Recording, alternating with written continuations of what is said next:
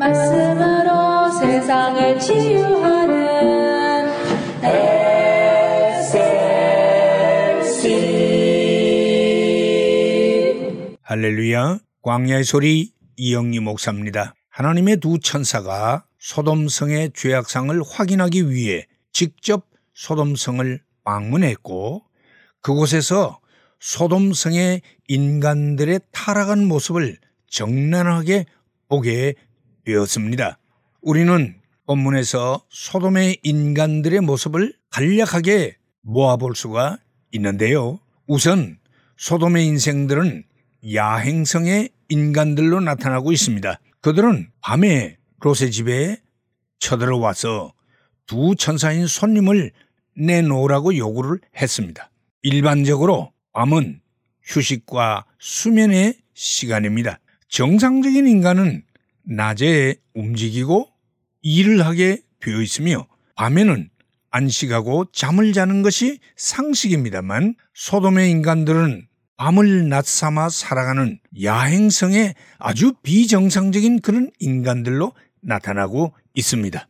요즘이야 밤에도 일을 합니다만 그러나 그 옛날에는 산업화되기 이전에 그 기본적인 생활을 하던 그 당시에는 밤에 움직인다는 것은 정말 비정상적인 그런 모습이 아닐 수 없는 것입니다. 둘째로 소돔의 인생들은 무리로 움직였습니다. 창세기 19장 4절을 보니 그 성 사람 곧 소돔의 백성들이 물론 노소하고 사방에서 다 모여 라고 기록하고 있습니다. 그들은 혼자나 몇 사람들이 아닌 무리들로 움직였으니 폭도들의 모습을 보여주고 있습니다. 집단에 의하여 힘을 만들고 개인의 자유와 권익을 파괴하는 매우 비인간적인 그런 모습들, 방향이 비뚤어진 그런 집단의 모습을 보여주고 있다는 것입니다. 또한 소돔의 인간들은 폭력적이고 파괴적이었습니다. 무리로 움직이는 그들은 거의 폭도에 가까웠고 그들의 태도는 거칠고 폭력적이고 파괴적인 것을 봅니다. 그들은 평안한 밤에 롯의 집에 쳐들어와서 시비를 걸었고 강압적으로 손님을 끌어내려고 했습니다. 이것을 말리는 롯을 물리적으로 해치려고 했습니다. 구절 말씀해 보니 그들이 가로되 너는 물러나라. 또 가로되 이놈이 들어와서 우거하면서 우리의 법관이 되려 하는도다. 이제 우리가 그들보다 너를 더 헤아리라 하고 롯을 밀치며 가까이 나와서 그 문을 깨치려 하는지라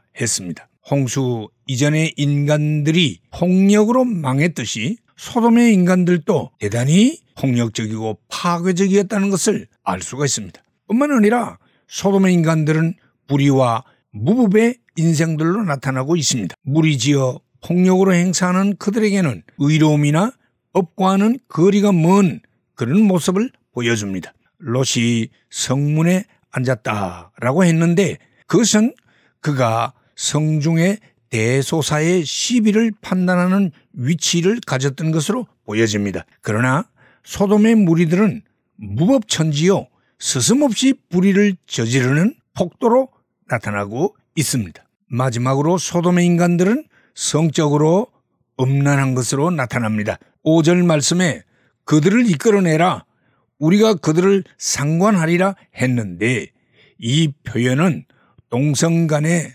성적 관계를 의미하는 표현입니다. 밤에 떼거리로 몰려와서 타처에서 온 손님을 끌어내어 동성애적인 관계를 하겠다는 남녀노소의 이 모습은 그 도성 전체가 얼마나 성적으로 문란하고 음란했는가를 단적으로 보여주고 있는 것이지요. 이것이 바로 멸망당할 수밖에 없었던 소돔의 인간들의 실상이었습니다. 오늘 우리 살아가는 이 세대도 점점 이렇게 변해져가는 모습을 보게 됩니다. 우리는 정신 차려 하나님 앞에 믿음으로 살아갈 수 있기를 주의 이름으로 축원합니다. 할렐루야.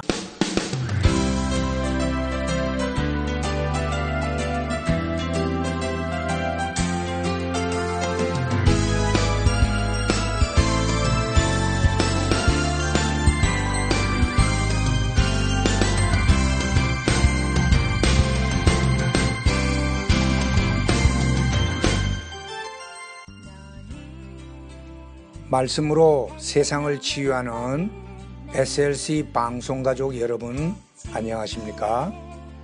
저희 방송에서는 보다 나은 여러분들의 신앙과 삶을 위하여 상담을 진행하고 있습니다. 신앙 상담이 필요하시거나 혹 기타 필요한 의견이 계시면 이메일 주소 slcb 9191 at gmail.com이나 카톡 아이디 slcb 9191으로 보내주시면 되겠습니다. 다시 말씀드리면 이메일 주소 slcb 9191 at gmail.com 카톡 아이디는 slcb 9191으로 보내주시면 되겠습니다. SLC를 늘 사랑해 주시는 가족 여러분들께 진심으로 감사를 드리며 하나님의 말씀 전파 사역을 위해 최선을 다하겠습니다. 대단히 감사합니다. 거야 너는 하나님의 선물 사랑스러운 하나 SLC